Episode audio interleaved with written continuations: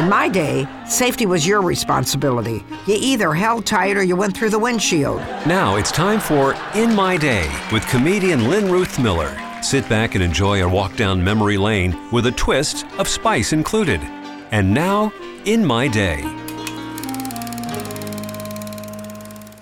In 1936, when I was three years old, I had my tonsils and adenoids taken out in Dr. Steinfeld's office.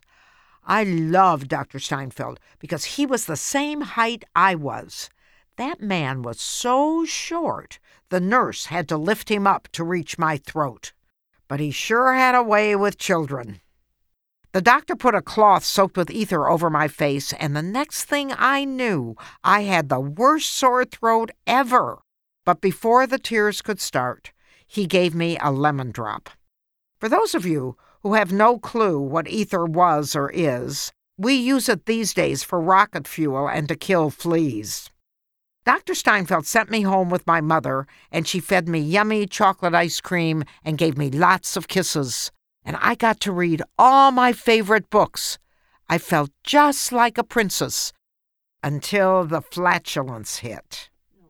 I know that modern methods of removing your tonsils are very efficient and much safer than they were in Dr. Steinfeld's office, but I sometimes wonder if the precautions they take these days are worth the emotional cost to a child.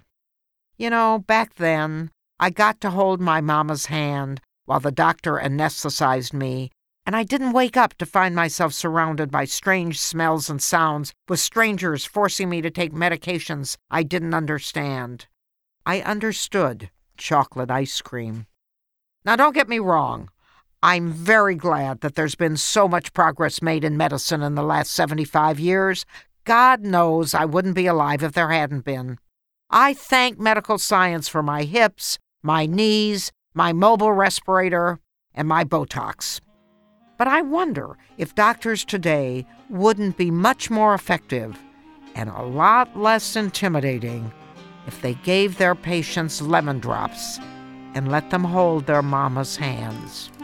I'm Lynn Ruth Miller with a lemon drop and another edition of In My Day.